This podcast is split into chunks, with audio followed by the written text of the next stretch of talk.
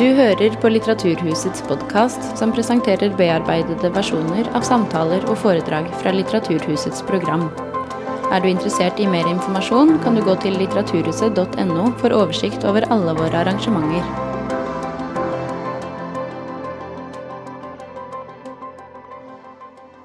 Bjørg Vik er en forfatter som ruver i det norske litterære landskapet. Hun er oversatt til over 30 språk, nominert til Nordisk råds litteraturpris tre ganger og har mottatt alle de store norske litterære prisene. Da Bjørg Vik gikk bort i januar i år, var det med andre ord et av de virkelig store norske forfatterskapene som ble avsluttet. Hjertelig velkommen til Litteraturhuset og til denne kvelden som vi har valgt å kalle middelklassekvinne med et liv. Mitt navn er Astrid Urdal, og jeg jobber med det litterære programmet her på huset. Vik betegnes som en grensesprengende ordkunstner, som med sin ujålete, tilgjengelige tekster skapte et stort engasjement i måten hun skrev fram drømmers harde møte med livets realiteter, og kjønnsroller, seksualitet og kjærlighet i endring i en ny tid. Og det uten å la det gå på bekostning av språklig presisjon. Stilisten Vik kan kanskje sies å komme særlig til sin rett i novellene, og har en sentral posisjon i forfatterskapet, og derfor også her hos oss i kveld. Etter hvert skal vi få opp to novellespesialister på scenen.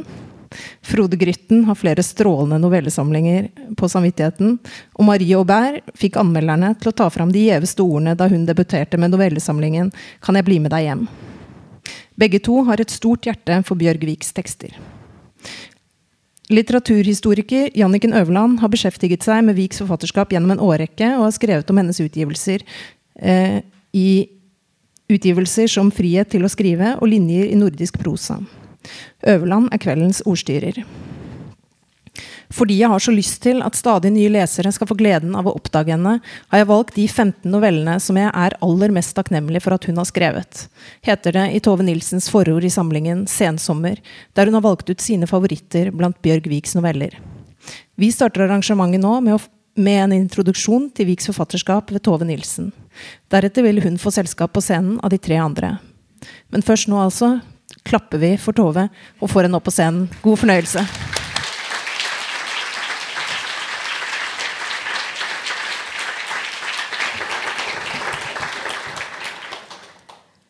Veldig fint å se dere. Og veldig rart at ikke Bjørgvik er her.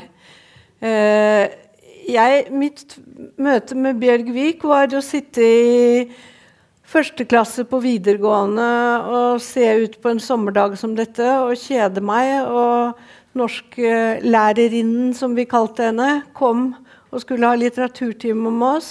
Og vi tenkte at nå kommer et sånt slitt klassesett som vi skal gjespe av og falle bort. Og så la hun en novellesamling fram, og så sa hun 'Tid stille, jeg skal lese for dere'. Og så leste hun en, noe for oss helt nytt, helt annerledes, om en ung kvinnes erotiske lengsel. Og selv de som pleide å sitte og vippe på stolen bakerst i klassen og bråke og klage og rope, var helt stille mange var nok eh, følelsesmessig berørt, og noen var flaue. Og i mange av oss gikk eh, teksten rett inn. Jeg innrømmer at jeg ikke husker hvilken novelle det var. Men eh, norsklærerinnen vår sa at dette er noe av det helt nye, og legg merke til det. Og det gjorde vi. Og fra og med da begynte jeg å lese Bjørgvik og vente på alt som kom av henne. Og jeg kan fremdeles huske et dagbladportrett hvor hun satt i gresset med det mørke, vakre håret og et av disse fargerike skjerfene rundt halsen. Og jeg tenkte Oi, så flott hun er. Så vakker hun er. Så fint det hun sier her. Og da gikk jeg hvert år og ventet hver bokhøst kommer det noe av Bjørg Vik. I likhet med henne så var jeg en pike som gikk og drømte om kanskje å få til å skrive. Og da jeg gjorde det i med en sped begynnelse i 1974, så tok det bare noen måneder, så kom det et brev i posten. Og det sto på baksiden, og jeg ble starstruck bare av å se navnet. Det sto Bjørg Vik og adressen i Porsgrunn. Og jeg rev opp brevet med voldsom hjerteklapp, og så sto det 'Gratulerer med at du har gitt ut en bok. Fortsett å skrive'. Eh, du må melde deg inn i Norsk Forfattersentrum, og så må du skrive en bok til. Så kan du melde deg inn i Den norske forfatterforening. Og jeg tenkte, for, og da var Bjørg Vik en berømthet i Norge. Og hun hadde mer enn nok med å skrive sine egne bøker, antagelig. Og så var hun så raus mot en helt ukjent eh, ny forfatter. Og Så tok det bare et år før hun inviterte meg til Porsgrunn. Og jeg fikk lese opp sammen med henne, fremdeles helt skjelvende og starstruck. Og fikk komme hjem til henne, i rommene hennes, med barna hennes og mannen hennes og kattene hennes. Kattunger, til og med. Og hun leste høyt og sang, og det var vin. Og det var for meg drømmen om et forfatterhjem. Disse mytene og romantiske ideene skulle nok etter hvert smuldre, men det ble begynnelsen både på et vennskap og på å lese alt Bjørg Vik skrev. Og så, da hun skulle fylle 70 år, så tok eh, Cappelen Dam kontakt uh, og spurte om jeg kunne redigere et utvalg av novellene hennes. Og jeg ble så glad og sa selvfølgelig skal jeg det. Og så gikk jeg hjem og begynte å lete, og så så jeg at Bjørg Vik skrev jo faktisk ca. 80 noveller. Eh, I tillegg til dramatikken, i tillegg til det journalistiske, i tillegg til eh, den andre prosaen og ikke minst Elsie Lund-trilogien. Men bare av alle disse novellene å skulle sitte og velge, det var ikke lett. Eh, så det ble jo et høyst subjektivt utvalg, og jeg tenkte at 15 noveller er nok. Men jeg ser når jeg ser gjennom dem nå, det er så fine noveller. De har spennet i forfatterskapet hennes. Både mellom jente, voksen kvinne, aldrende kvinne. Eh, spennet mellom den harde virkeligheten og drømmen og lengslene. Eh, men, men, det kunne like gjerne blitt en novelle med nei, en samling med 15 andre noveller. Men jeg hadde stor glede av å gjøre det. Stor glede av å relese henne. Eh, hun er jo en mer eh, kontrastfylt forfatter enn det som mange tenker på. Og jeg tenker også at hun var, som person det er ikke sikkert vi skal også inn på det, men som person var hun en mye mer eh, kompleks og kontrastfylt person som kom eh, til uttrykk i det at hun var eh, Sirenes, altså det feministiske magasinet Sirenes eh, berømte gallionsfigur. Hun ble, kunne bli mektig irritert hvis noen kalte henne feminist. Det fortsatte hun jo med. Det tror jeg var fordi hun hadde såpass mange kontrastrike sider at hun ville ut av merkelapper. Så jeg skal i hvert fall ikke sette noen merkelapp på henne. Jeg skal bare si det som jeg oppfattet som og som jeg mener i dette forordet jeg har skrevet, til eh, Sensommer. Da sier hun Gi meg bare et ørlite silder av renhet. Noen ganske få blanke dråper av ærlighet. Det stikker så deilig vondt igjen når man en sjelden gang møter et ærlig menneske. Det smerter så vidunderlig vondt. Det er eh, for meg én av flere kjernepassasjer. Fint.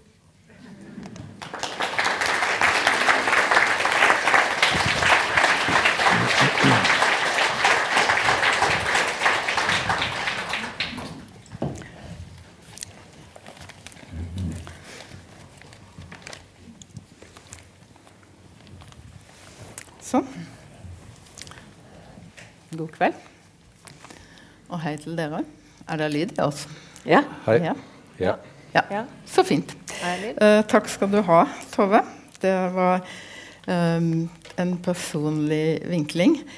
Um, jeg har funnet ut nå at Jeg må bare sitte sånn at jeg ser det. Jeg har funnet ut nå at vi, er, vi fire er født i hvert vårt tiår etter Bjørg Vik. Yeah. Uh, og siden jeg er den eldste av dere. Uh, uh, født i ti år etter henne. Hun ble født i 35.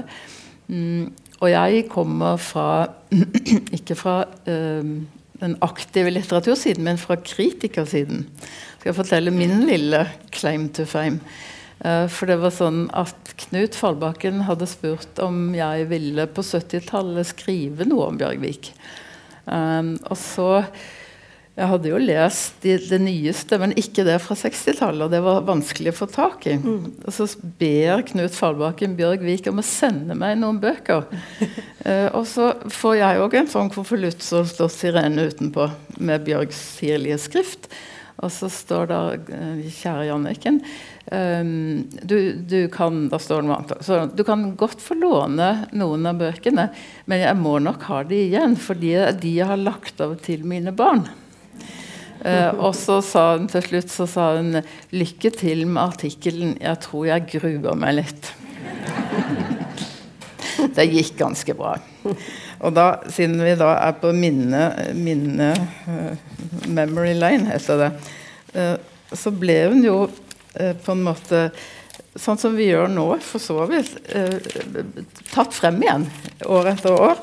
Og i 19... 85 ble hun tatt frem igjen uh, i Klassekampen. Og da ser dere kanskje at det står 'Kvinnenes mykle'. Mm. Det var på en måte en av de uh, merkelappene som, som, fulgte henne, da. Og det er jo ikke så rart, siden hun uh, siden hun debuterte ikke så lenge etter Mykle. At Mykle-navnet på en måte lå sånn i det litterære. Men da er det rett og slett eh, Siden Tove har sagt sitt, så er det din tur, Frode, til å fortelle oss hvordan du uh, ser Bjørgvik første gang, liksom. Ja, da må vi tilbake til uh, 1982. Uh, kom ut med en uh, novellesamling som heter 'Snart er det høst'. Uh, den la seg, og da hadde jeg begynt å skrive, da. så jeg hadde et manus inne til vurdering, og som ble antatt dette året, som kom ut året etter. Men det var dikt. da. Eh, jeg kan ikke helt si at jeg leste den og så skjønte at jeg ikke var poet, og at jeg var novelleforfatter, for sånn var det jo ikke helt. Men det var en erkjennelse der at her er det noe som jeg liker veldig godt, eh, som jeg setter stor pris på, og som jeg har lyst til å utforske sjøl. Og det var noe med ja, som gjennom, går gjennom hele forfatterskapet hennes. Den der eh, insisteringen av konsistente boringen i det ordinære, det, det vanlige, det som er et, det livet som vi alle egentlig lever. Uh, ofte så, så, insisterer jo vår tid på å holde på ute i marginalene, ute i det ekstreme. Dyrke overskridelsen og det som er i ytterkanten. Og, sånn at det er en slags trommel som slenger alt ut av det. Men Bjørgvik er liksom inni midten hele tida. Og så driver og graver der, og graver helt til det blir ubehagelig. Sant? Altså Det er ikke sånn at eh, ordinært er lik eh, stillstand eller noe harmonisk. Sant? Det er jo disharmonien å grave seg inn til å vise fram. da. Og så har vi ja, vi har på en måte uniformert der, eh, det vanlige, eller tenkt at det vanlige er så kjedelig eller trygt. Eller, men når hun driver og borer der, så, så blir det kjempeinteressant. da. Og så kom den boka i en sånn versjon Når det var, det vet jeg ikke, men det er kanskje noen som vet her med Dag Alveng sine fotografi i sort-hvitt. Som som, og var sånn, ja, Da skjønte jeg her er det landskapet jeg har lyst til å være i sjøl når jeg skriver. Mm. Og der ble du jo òg. Ja, jeg ble det. og så er det deg, ja. Marie. Uh, jeg tror jeg leste Bjørgvik lenge før jeg burde lese Bjørgvik. for vi hadde bøkene hjemme. Jeg tror moren min hadde absolutt alle novellesamlingene. Og dem tror jeg begynte sånn å lese i sånn på barneskolen den gang.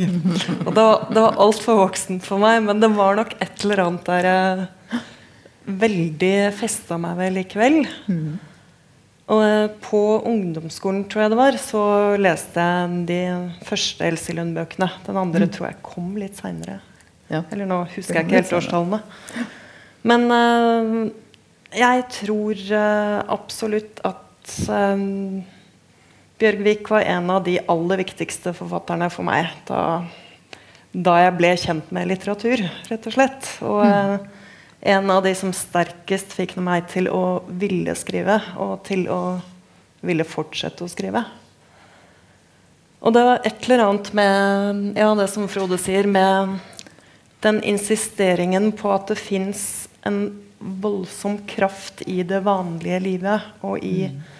relasjoner. I at det fins motstand og spenning i uh, vanlige vennskap og i vanlige tiltrekninger og familiebånd. Og den der pendlingen mellom å dras mot frihet og dras mot uh, trygghet. Mm. Og det er noe jeg fortsatt liker godt å skrive om selv også. Og noe jeg syns er et viktig tema å komme tilbake til. Mm. Men, men, altså uh, Hun debuterte i 1963, og så kommer det liksom tre novellesamlinger da. Uh, tre novellesamlinger på 70-tallet, to novellesanger på 90-tallet. Så hun holdt på en måte en slags sånn stødig uh, fart fremover. Men Tove, det er ikke noe tvil om at de første samlingene eh, la, altså, Kritikken og mottakelsen av de, de lagde et eget Bjørgvik-rom. Ja, absolutt, absolutt. Fordi man skjønte at dette var eh, noe nytt og noe Hvis jeg bruker det ordet vågalt, så kommer det helt feil ut. Men, men, hvis man tenker tilbake i den tiden, så er det ikke, ikke noe rart at det mykleske lå over henne. Nei. Hun bruker jo selv sitat fra Mykle i Else Lund-bøkene. Ja. Uh, og, og, det er klart at den måten å skrive om det erotiske, mm -hmm. både i noveller og, og i romanene etter hvert, mm -hmm. så, som du sa også, hun gjør det jo på en sånn borrende, gravende måte. Hun gir seg ikke. Mm. Og det, det, er alltid så morsomt når man leser igjen forfatterskap, fordi så, så tror man at man kan dem. Men så har man mm. en annen resonans etter hvert. Ja. Og så ser man Oi, måtte du virkelig grave så dypt i dette ubehaget? Denne lysten din hele tiden, og denne av og til trangen til å være utro mot fordi det er jo som du sier, et spenn mellom og ville ha det så trygt og vanlig. Mm. Nesten å, å, bli en gift kvinne med en liten jobb og en liten leilighet og noen små barn. Mm. Og så dette litt ville, erotiske som, som, hun jo er veldig god på å beskrive når det mm. slår ned brått. At uh, du kjenner et eller annet som 'Dette hadde jeg ikke planlagt'. Mm. og der er hun veldig god. Og det, det, det, det kan man ja, se. Og veldig modig. Fordi, modig. Altså, ja. det, det, var jo ikke noe tvil om at det var skrevet om erotikk før 60-tallet. Men, men, så tydelig altså Sigrid Undset begynner med 'Jeg har vært min mann utro', men det er jo søndagsskole i forhold til Bjørgviks eh, Særlig de tidlige novellene, kanskje. Fordi at på en måte så, så har de erotikken som, som knutepunkt, rett og slett. Og at det var ganske modig. Ja, jeg, jeg, jeg, tror det, jeg, tror det, er helt essensielt det der eh, at erotikken blir den sonen der du eh, både skiller Altså du skiller det trygge versus det frie. da, Og mm. hvordan du må hele tida velge hvordan et liv eh,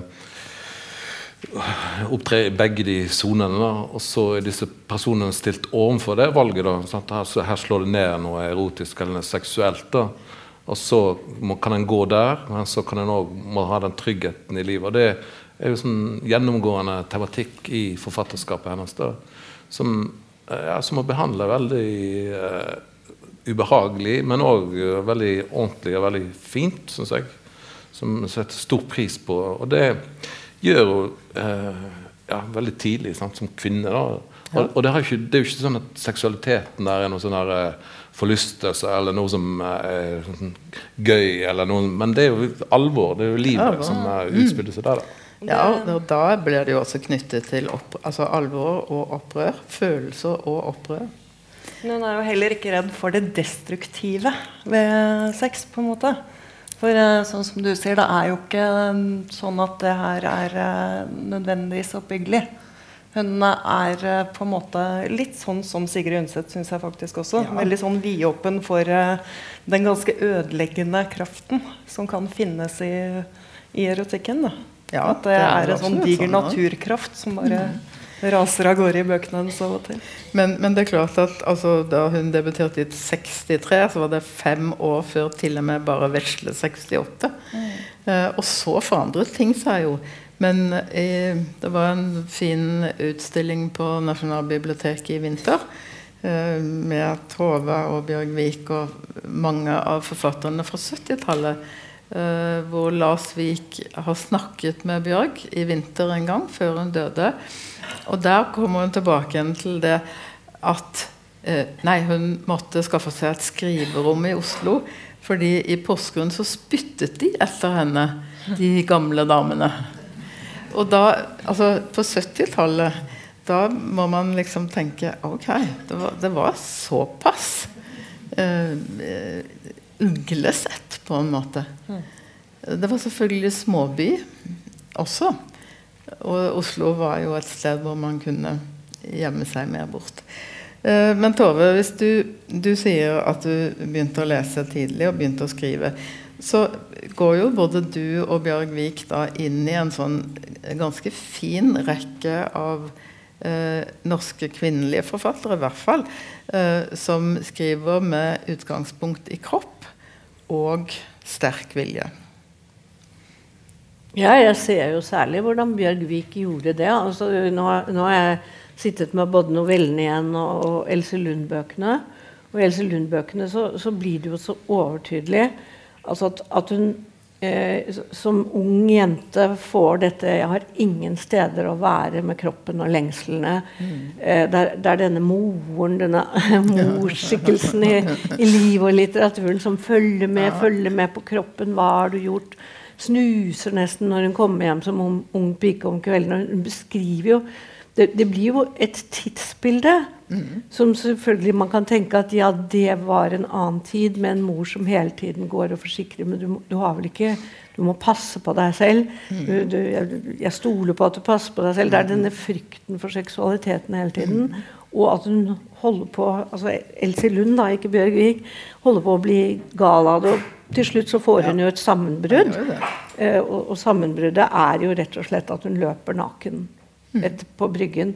Altså, så det blir så tydelig hvor mye dette handler om kropp og lengsler. Og så, så borer hun etter hvert i forfatterskapet mye dypere i dette med, med kroppen. Hun er jo en veldig sanselig dikter på, på, alle måter. På alle måter. Ja.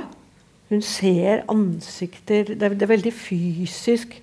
Eh, måter hun skriver om venninners eh, bryster, stramme gensere, lepper leppestift, måten de klør seg, måten de er varme altså, Hun er en veldig fysisk dikter. Mm.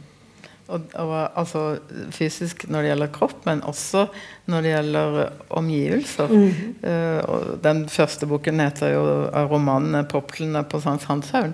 Og det er jo ikke bare poplene, men liksom omtrent grønsken på hellene og mm. portrommene, klesstativ Altså det er en veldig sånn uh, urban geografi mm. som skaper bilder. Mm. Du skriver hvordan det lukter i Parkveien kontra på Bislett. Ja. Mm. Og at det lukter forskjellig hjemme hos den ene eller den andre, mm. som jo er sant. Uh, Frode, du har liksom brukt livet ditt på å skrive noveller. Uh, hva er, hva er liksom forskjellen på å være en som trives i novelleformen i forhold til den litt lengre episke? Ja, det er jo uh, veldig, veldig vanskelig å svare på, rett og slett. Uh, uh, men det var, Nå husker ikke hvem som definerte novelle, men hvem var det? ja, spiller ingen rolle. Men definisjonen var sånn at en novelle er et bur som venter på en fugl. Som er en elegant måte å si det på. Mm.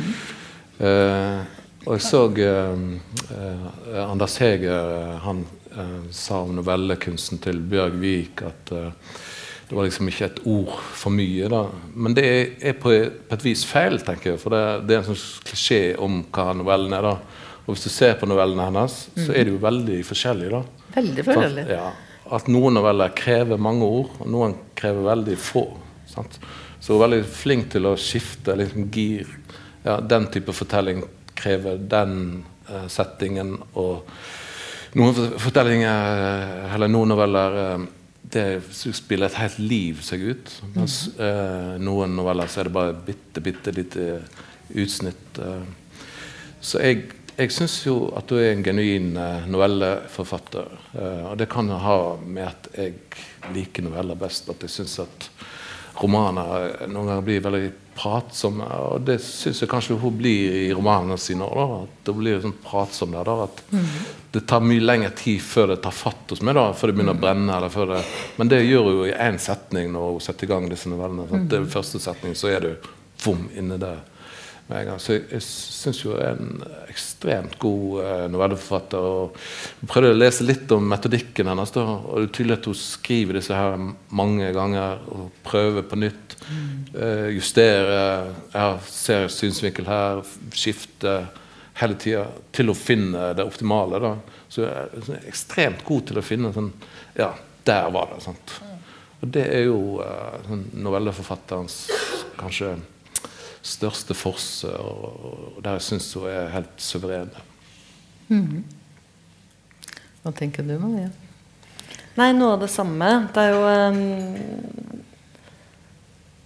at hun utforsker på en måte novellens ytterkanter, nesten til tider. Mm. Sånn som uh, den som heter uh, 'Sensommer', som er mhm. et sånt langt sveip hvor et ganske godt voksent ektepar hvor hun ser tilbake på hele livet, ikke bare deres liv sammen, men helt fra hun drar hjemmefra og bryter opp.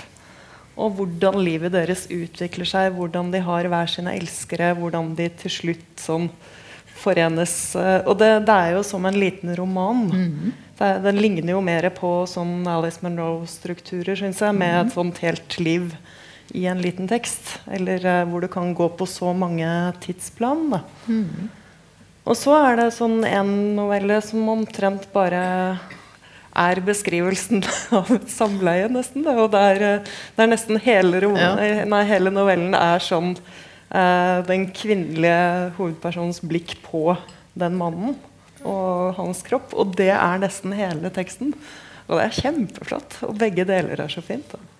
Hvis du ser på den novella som heter 'Seinsommer', så, så, begynner den akkurat i det punktet der trilogien om uh, Else Lund slutter. Mm. Det er veldig interessant at Hun bruker da mange sider, 750 sider på Else mm. Lund, fram til å komme til det punktet der den novellen som heter 'Sensommer' begynner. Mm. Og den eh, utspiller seg på 30-35 sider, eller noe sånt. Mm. Og der er det et helt liv. Alt det voksenlivet og tilbakeblikk eh, til barndom. Som, ja, som, er utrolig sterkt og en utrolig sterk eh, novelle. Sant? Men hun klarer det på 35 sider. da. Mm. Som er sånn Oi, går det an? Eller det er lov? Det kan ikke være lov. Det må, må du få en slutt på.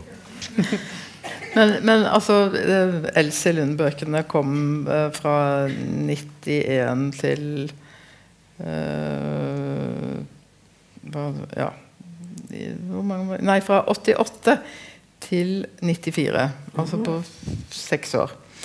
Um, så, og, og, det er jo forholdsvis sent i forfatterskapet. Men, men, er det liksom en sånn moden oppsummering av det hele? I en annen sjanger?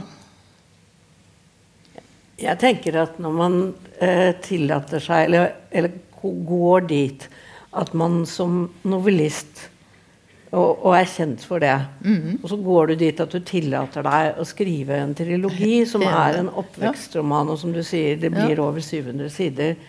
Da tenker jeg at det er noe hun tillater seg, mm. eh, og, og, og, vil. Og da skjer jo det. Uansett om man mener For det er mange steder i, i, i, i de romanene og andre romaner hvor jeg også tenker at Nei, men da har vi kalt dette snakket, da. Kom, kom strammere inn. Det, det, er noe alle romanforfattere må, må kjempe med. Men, men, det hun gjør da, eh, er jo å skape eh, Eller liksom vie ut et univers mm. av barndom, oppvekst og ung voksen, ungt voksenliv. Mm.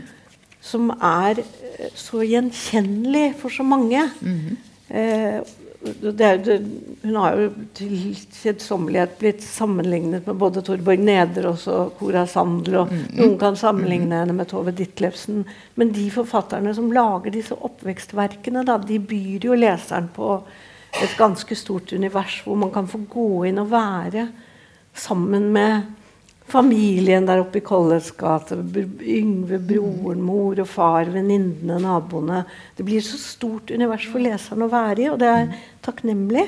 Så jeg tror nok at jeg innbiller meg at hun må ha hatt det ganske bra med å skrive dette. Og så er det som, som du sier, at så lager du en sensommer mm. som man nesten tenker Å ja, der komprimerte du hele det verket på, ja. på noen sider. For da, da, da, da, er hun Og det flotte med den sensommernovellen er jo at da viser hun også at hun er veldig bevisst på ja, hvordan skal man fortelle da, når man ser mm. tilbake på ting. Mm. Skal vi fortelle det sånn eller sånn? Det spør hun jo om i åpningen og kommer tilbake til flere ganger. Og, og da gir hun en leseren en visshet om at det er ikke så lett å gripe deler av et liv, men nå, nå, nå legger jeg fram dette. Og da syns jeg, særlig i den novellen, at jeg ble minnet på igjen med hvilken ømhet Bjørg Vik, som var sireneforfatter, mm -hmm. med hvilken ømhet hun skrev om menn. Mm. Unge menn, aldrende menn, nesten-kjedelige ektemenn. Hvordan hun ser dem og føler den ømheten og restlysten og nyvekket lyst. Så. Sånn sett så, så, gjør hun noe som ikke ble så påaktet da hun var frekk og frisk feminist. Nei, hun følger jo også liksom en kvinnes alderssteg mm. på en ganske modig måte helt til, til, slutten. Og også etter at hun selv ble enke. Mm. Og, og, skrev inn altså moden, voksen eh, lyst. Mm. Som jo er eh, ikke så mye beskrevet. Mm. Vil du si noe? Ja, for jeg kom på Jeg leste Elsie Lund-trilogien som ganske parallelt med Geir Brandtbergs trilogi om mm -hmm. Fredrikstad. Ja. sangen om San Croix mm. ved ferjestedet og eh, Nå husker jeg ikke hva den siste heter. Men, men jeg husker undertitlene -hmm. på mhm. de bøkene. Hvor den første het 'En bok om en by'. Den andre het 'Stemmer fra en skole', og den tredje het 'En roman om en jente'. Jeg, det er jo litt sånn lignende aldershopp ja. som Elsie Lund-bøkene gjør. Men det stå, slår meg jo at de tre undertitlene kan jo også brukes ganske sterkt på disse bøkene. Mm. Det er både en bok om en by, og det er en uh, nesten kollektiv uh, sånn erfaring ja. i uh, den venninneflokken og den generasjonen hun skildrer. Mm. Og så går du på en måte nærmere og nærmere og nærmere Elsie som mm. I den siste romanen, ja. hvor det er uh, veldig mye spørsmål om hennes identitet og mm. hennes vei til å skrive. Jeg oppfatter jo at nesten hele den romanen hvis du ser den, retter seg inn, mer og mer inn mot det. Mm. Pluss at det sammenbruddet også er der, som jo ja. er den nye starten. Ja, en sånn etterpå. forløsning til slutt. da. Frode? Ja, nei, Det som virkelig gjør inntrykk uh, i den uh, Else Lund-trilogien, syns jeg, da, det er jo denne kampen for et eget rom. Altså mm. kampen for mm altså Hvordan hun kjemper hele tida. Noe som er eget. Sant? Og så kommer som ofte er det menn eller gutter sant, som frarøver det rommet. Eller på ulikt vis, enten det er seksuelt eller profesjonelt eller på skole. Sant, så hele tida skal ha, ha, noe ut av det. Mm. Så krever noe ut av oss og skal ha ut av det rommet. da så er det så viktig for å få den hybelen og få det, ja, det, det der, den plassen til å være seg sjøl, og så begynne å skrive Sant? Og kjæresten hennes skriver òg noveller. Hjalmar er det han heter. Uh, han skryter jo av det. Han driver og praler med det og snakker om det. jeg gjør alt dette her. Men hun sier jo ingenting, men hun gjør det. Sant? Hun er den som faktisk uh, gjør det. Det er kanskje det som gjorde aller sterkest inntrykk. Hvordan uh, menn liksom, ja, stygt ord, men det kan heller penetrere hennes, heller hennes rom. da, mm. At hun hele tida kjemper for å, å, å, ta det tilbake. Mm. Men jeg tenkte på det med, med eh, novelleforfatter versus romanforfatter. Det er bare et lite avsnitt mm. der hun skriver eh, først Tyskertøsene snaud i håret av tyskertøsene. Det er unge jenter som har vært sammen med tyske soldater. Etterpå går de med tørkle om hodet eller turban. Noen av dem blir bare borte. Som er liksom veldig sånn generelt og avstandsaktig. Da, som, egentlig ganske slapt skrevet. Da. Men så kommer det rett etterpå. Hele tiden er det fottrinn på fortauet. Gaten som er så stille under hele krigen. Nå er det skritt og klaprende hele til langt på natt. Det er som om dette er selve lyden av fred. At plutselig så bare mm. drar hun til, og så blir det fantastisk. da. Mm. Jeg har egentlig tenkt på at det nesten er rart at disse tre Else Lund-bøkene, som jo er veldig Oslo-bøker mm. Apropos de skrittene når, når løvet faller, det er vått, og det er tørt, og det er frig og fred. Og ikke minst i det første bindet under krigen, eh, hvor det er en slags trangboddhet i Collets gate òg. Ikke minst når de må ned i, i rommene og sitte mens bombene, bombealarmen går. Hvorfor ikke disse bøkene har fått noen slags status som, eh, som, som bybøker? Eh, jeg tenker på eh, Johan Borgen. og det er jo flere som har laget den typen oppvekst og byskildring. Og på en måte blitt plassert i en slags sånn rekke. Mens det er Bjørgvik egentlig ikke. Hun er jo en intens Oslo-dikter. Ja. Ja, så jeg er jo eneste vestlending her, da. Så ja. jeg uh, må Nei. si at, at uh, jeg, kan ikke, jeg kan ikke liksom svare for litteraturhistorien og hvorfor noen blir løfta fram og noen blir opphøyd. Sånn. Men, men, for meg så var det kanskje det at hun var en Oslo-dikter som gjorde et inntrykk. Eh, og uh, Shimesini han sa det liksom det om, om litteratur. Da, at må ikke, altså, steder må ikke bare erfares som uh, bevisste eller der du lever, men de må også finnes i litteraturen for at de som ikke bor der, mm. skal kunne oppleve mm. de og være til stede i de, i de byene eller de småstedene. og sånn. Og For meg så har det liksom vært uh, Tove, og så har det mm. Bjørg Nilsen og Lars Aabye Christensen, som i dag fikk uh, St. Halvards medalje for mm. Forfatterskapet sitt. 40 års skildring av Oslo. Men det er jo den type Oslo-skildringer som åpner åpne opp Oslo for meg. Sant? Når jeg kommer mm. her, så er jo en vestlending og blir sett som en vestlending, og det går jo som oftest bra. Det er jo ikke det. Sant? Men, men uh, det er jo en lukka by, og, men å komme innafor det gjør, har jo gjort gjennom litteraturen. Mm. Gjennom uh, bøkene til Bjørgvik og Tove. Og Men da må bildene være så gode at de lager bilder i, i den som leser? Ja. Mm. Mm. Og, og, akkurat der er hun veldig suveren. Ja. Altså, jeg tenker på beskrivelsene fra Faren er jo mm -hmm. kelnerservitør ja. på gamle Skrøder. Ja. Nede i byen. Man, hm? Nede i byen. Nede i byen, ja. Det gamle nede i ja. byen. Hvor jeg aldri har satt mine ben. Ja. Men jeg vet akkurat hvordan det lukter der inne ja. pga. Ja, Bjørgvik. Jeg vet akkurat hvordan man gikk og glattet dukene. Og hvordan man gjorde et siste sveip over duken for å kjenne at det ikke var noe feil. Og hvordan faren til Elsie Lund, når han skal på en måte rose henne litt, men ikke vet hvordan han skal gjøre det, så stryker han en ekstra gang over den kritthvite duken. Mm. Altså, og det, egentlig er det kanskje ettertiden som får eh, etablere dette by-Oslo-dikterstatusen hennes. Mm. For, for, steder man aldri har satt sine ben, så, så, så, vil man alltid huske at å ja, sånn var det på gamle Skrøder. Og man ser faren i boken gå på vei mot restauranten som man jo etter hvert skal ikke jobbe på, og, mm. og, bli en som går rundt mellom restaurantene for endelig å komme tilbake til det nye Skrøder. Men hvor moren, som er veldig knapp med å gi noe som helst kjærtegn og ros, mm. sier 'ingen kan føre sitt halte ben som din far'. Ja. Og da, da, kjenner jeg Oi, der, der, der satt hun, altså. Da er det jo litt morsomt da at den nye Skrøder blir Jo Nesbøs ja. Skrøder. Ja. Det er det jo. Men hun er jo også veldig god på klasseskillene innad i byen. Ja. For det, det, er jo ikke bare sånn at hun skildrer ett miljø eller én gate. Hun kan jo hele tida mm. komme tilbake til de mm. ulike sosiale kodene som gjelder uh, i Collets gate versus uh, Doblauløkka versus Hegdehaugsveien. Og så veit hun forskjellene på det. Og hvis du skal enda lenger mot uh, øst, og der kan vi helst ikke gå, liksom. Nei, og det, altså, Klassebevisstheten hennes er, ja, er jo veldig, veldig, tydelig ja. hele tiden. Mm.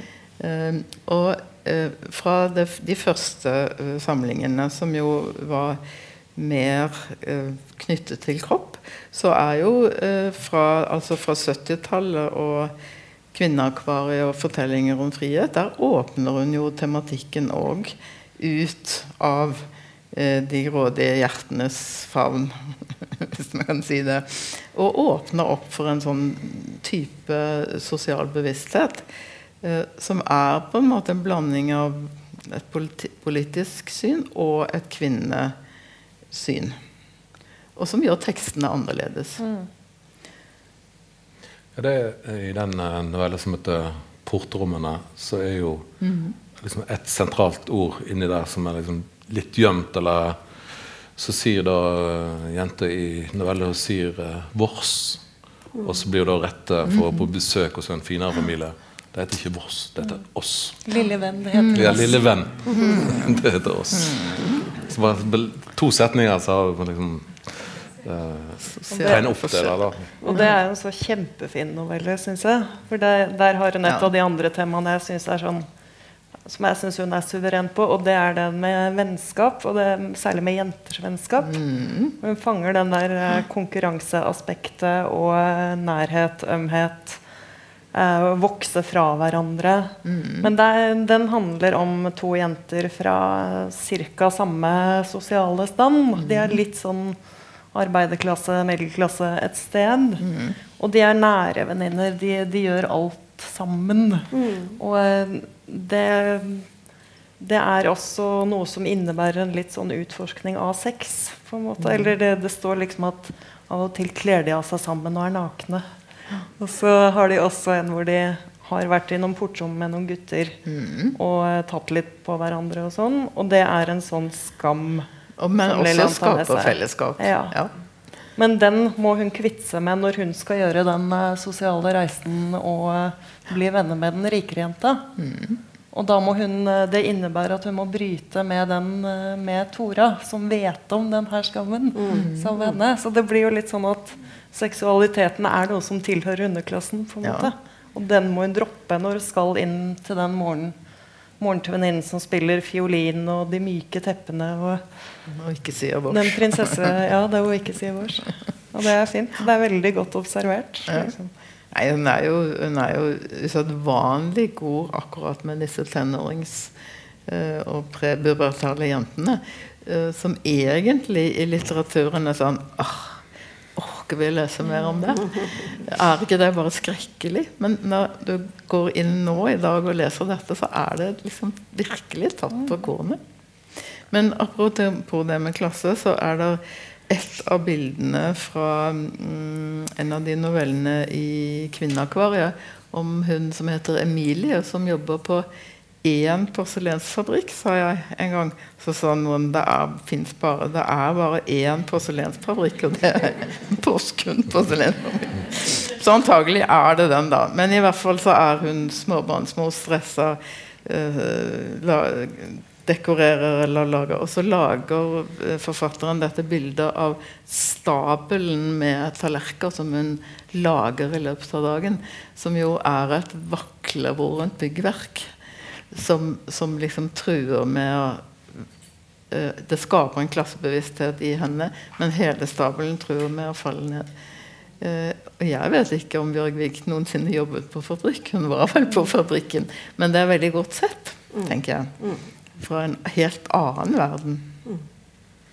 Og den uh, stabelen som når som helst kan knuse, mm. blir også et slags bilde på Eh, altså Bjørgvik skriver jo om, om Oslo og, og hovedstaden. Mm. Så mhm. skriver hun om småbylivet, mm. og så mhm. skriver hun om spenningen mellom de to stedene. De to, ja. eh, og, og, det er jo Porsgrunn hun bruker siden hun levde der. Men det, men det kan jo være en hvilken som helst småby. Mm. Og jeg husker hun har denne setningen Småbyen med gater mellom hus hvor det ikke er noen å snakke med.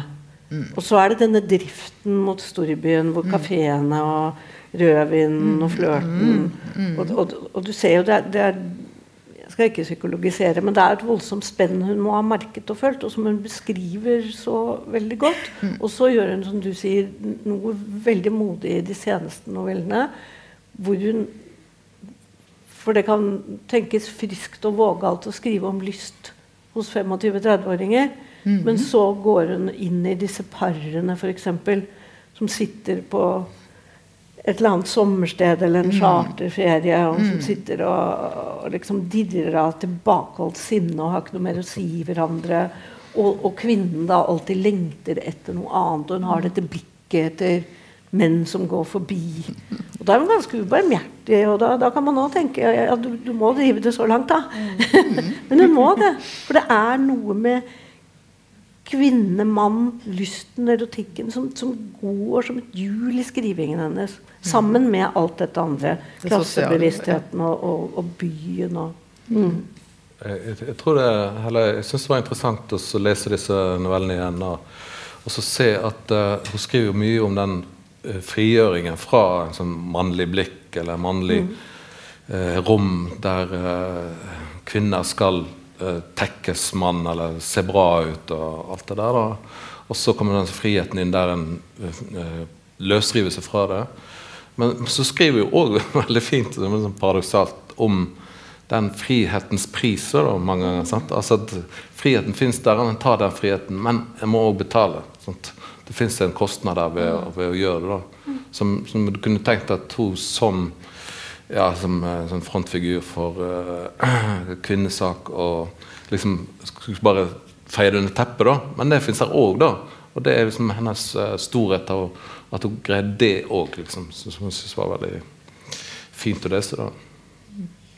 Jeg syns jo faktisk noen, altså noen av disse kvinnene fra småbyen reiser jo til byen når de er passe drittlei av disse mennene. Så skal de liksom prøve livet i byen. Men hun får til altså Om det er teaterkafeen, vet jeg ikke, men det er i hvert fall en sånn pen kafé. Og så får hun til veldig godt den skildringen av litt for mye å drikke, litt for mye å spise, nachspiel et eller annet sted. Og den der svevende følelsen som, som til å begynne med, som du sier, er frihet, men som på en måte bare blir altså, teit, rett og slett. men hun er veldig god til det òg. Ja. Mm. Jeg tenker på at uh, de tekstene jeg syns har på en måte stått seg minst, er der hvor hun uh, er enklest, på en måte. Mm. Hvor, uh, hvor, det spennet ikke kommer så tydelig til uttrykk. Dobbeltheten. Ja. For det, jeg tenker at hun er en såpass klok forfatter at hun kan se sånn 360 grader mm. på uh, livet og særdeleshet kvinners liv, da, men hvordan vi virker på hverandre hvordan frihet alltid kommer med en pris. Men uh, de tekstene jeg leste nå, er det, er det, et par steder hvor jeg ser at hvor det er sånn en ung kvinne som skriver dagbok og uh, mm. er sint på sin far som bare er opptatt av penger og biler. Litt sånn ja, der. Og da tenker jeg der, der blir, ja, Når det blir for hmm. programmatisk, mm. så tenker jeg liksom at der, der, slipper hun på en måte det der. da. Mm. Mm. Uh, vi snakket om rommene. Uh, I, I Else Lund er det um, hvor, hvor um, de har bare ett soverom. Og så er det en bror og en søster. Så lager de en sånn lettvegg mm. midt i det rommet, sånn at de liksom får et halvt rom hver. Mm. Uh, og, den, og, det er jo en slags sånn Dette er 50 50-tall. Altså først krig, 40-tall, og så starten på 50-tallet. Det er en slags sånn fattigdom, eller i og for seg normal, normal tilværelse den gangen, som er, ligger veldig langt fra normal tilværelse i dag. Og med en far som er kelner, som jo Bjørgviks far var i virkeligheten. Mm. Jo, så det er jo en, en arbeiderklasseskildring med hjemmeværende husmødre. 50 eh, år siden. Forstår vi dette i dag? hun skaper jo et tidsbilde. Mm. jeg har nylig re relest alt av Tove Ditlevsen, og da ser jeg veldig mye av det mhm. samme. Denne, denne morsskikkelsen som er desperat på å vokte mm. sin datters dyd. Mm. Og, og, og, og, mangelen på privatliv. At, at det er lettvegger eller forheng. Eller, jeg tror det er vanskelig kanskje å forstå det helt, hvor, hvor konkret denne følelsen av overvåking er mm. for en ung kvinne når, når du har blitt voksen og kjenner at 'nå vil jeg', nå vil jeg hun, I Else Lund så er det jo desperat at hun til slutt roper 'Jeg er ikke et barn selv om jeg ikke er myndig'. Jeg er en voksen kvinne. Mm. Og idet hun har ligget med eh, den første, mm. eh, så vet hun, har hun en følelse av at alle kan se det på henne. Ja, det, og det, det, det, er noe veldig sånn, Man må smile litt, men, men det er noe gjenkjennbart ved at da, da, skriver hun mye om dette med at hun ser alle det. Mm. Eh, går det an å se det på alle andre òg? Mm. og da, det, da, da, slår dette inn, dette overvåkete, stengte Også den veldige eh, erotiske kraften som hun skriver om. Ja, pluss at det er jo altså Jentene får jo hele Du må ikke skamme deg ut. ikke sant? Du må passe på. Du må passe på. Guttene, de er bare sånn det har jo skjedd noe, heldigvis. Jeg var veldig takknemlig for det nå mens jeg leste. Det er liksom sånn Hvor, hvor uh, intenst trang den jenterollen er, ja. det hun beskriver. Og hvor høye skuldre det er, og hvor, uh, hvordan de støter mot et eller annet sånn stengsel uansett nesten hvor de snur seg. Mm. Ja, men ikke sant Abortloven kom i 1978. Ja, så hun er jo veldig veldig ja, tidlig ute med å beskrive det. Og det, det, er jo ikke så lenge siden på en måte som vi tenker heller. Men, eh, men selv om de tingene har forandret seg, så er det noe sånn veldig allment, tror jeg, i eh, beskrivelsene av relasjoner og i å erfare andre mennesker, på en måte. da. Mm. Og hva vi forventer av hverandre, og hvordan vi eh, beveger oss i verden og sammen. på en måte. Og den Jeg syns at kraften i forfatterskapet hennes ligger veldig der. Og eh, ikke, ikke i de ytre markørene, på en måte. Eller eh, Nei, selv om, selv, om, det også. Men mm. Mm. det er i hvert fall det som gjør den litt sånn mer tidløs. Ja. Hun skriver vel i en novelle jeg husker ikke hva, men hun skriver om de grå forventningene. da, Som er liksom, mm. kanskje spesielt stilt til jenter eller unge kvinner. Uh, og Det er kanskje det som gjør aller mest inntrykk i den Else Lund-trilogien. At uh, for meg, eller den gjenkjennelsen av det ønske om å skrive. Mm. Ønske om å bli uh, novelleforfatter, ønske om å bli forfatter. Uh, det er jo å sprenge de der grå forventningene, altså gjør noe helt annet. Eller noe som ingen i familien hennes har holdt på med, eller i, stand til å gjøre. Hun har noe annet i seg som, ja, som hun kjemper mm. og kjemper for, og til slutt får det til. Og denne overveldende lykkefølelsen når hun får en novelle antatt. Sant, ja. og, som er som, som, jeg tror i dag veldig mange òg kjenner igjen. Altså, det, det, er jo sånn allmennmenneskelig og ja, tidløst. den andre, altså, hvis du går den andre veien i historien, så har du jo helten i sult.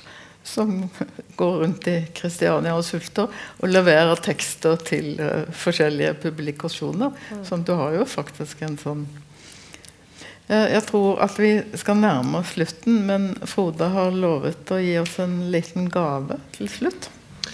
I eh, anledning dagen.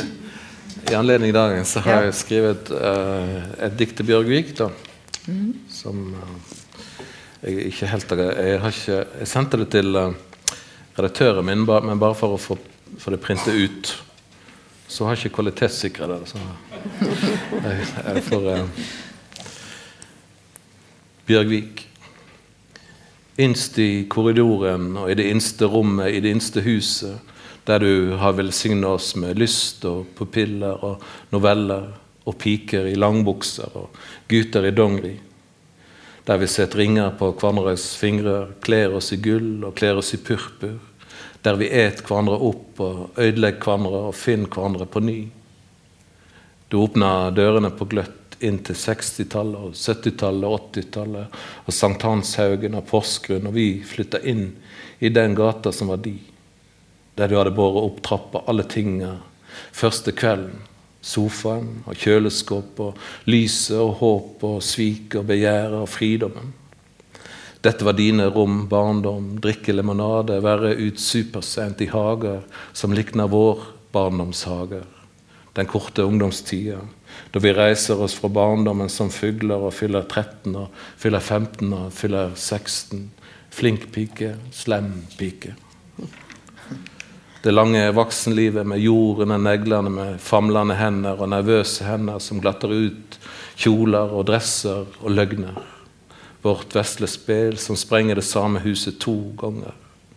I dine rom med støyende stillhet legger vi oss til å sove under bordet. Vi fyller år, og vi glemmer å fylle år.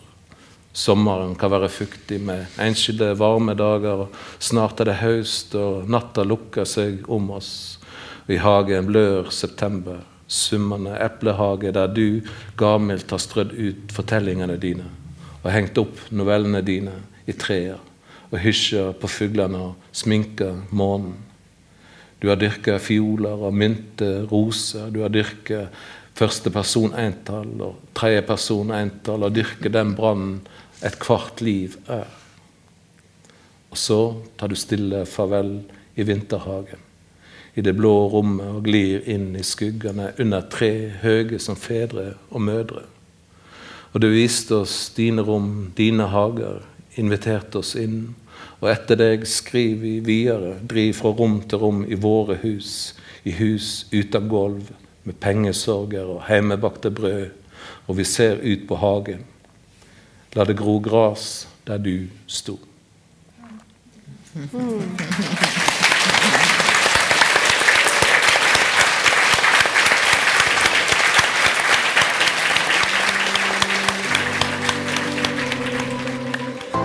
Du har hørt på Litteraturhusets podkast, som presenterer bearbeidede versjoner av samtaler og foredrag fra Litteraturhusets program. Del gjerne podkasten med familie og venner via iTunes eller Soundcloud om du liker det du har hørt. Følg oss også på Facebook og på litteraturhuset.no for informasjon om flere aktuelle arrangementer. Musikken er laget av Apotek.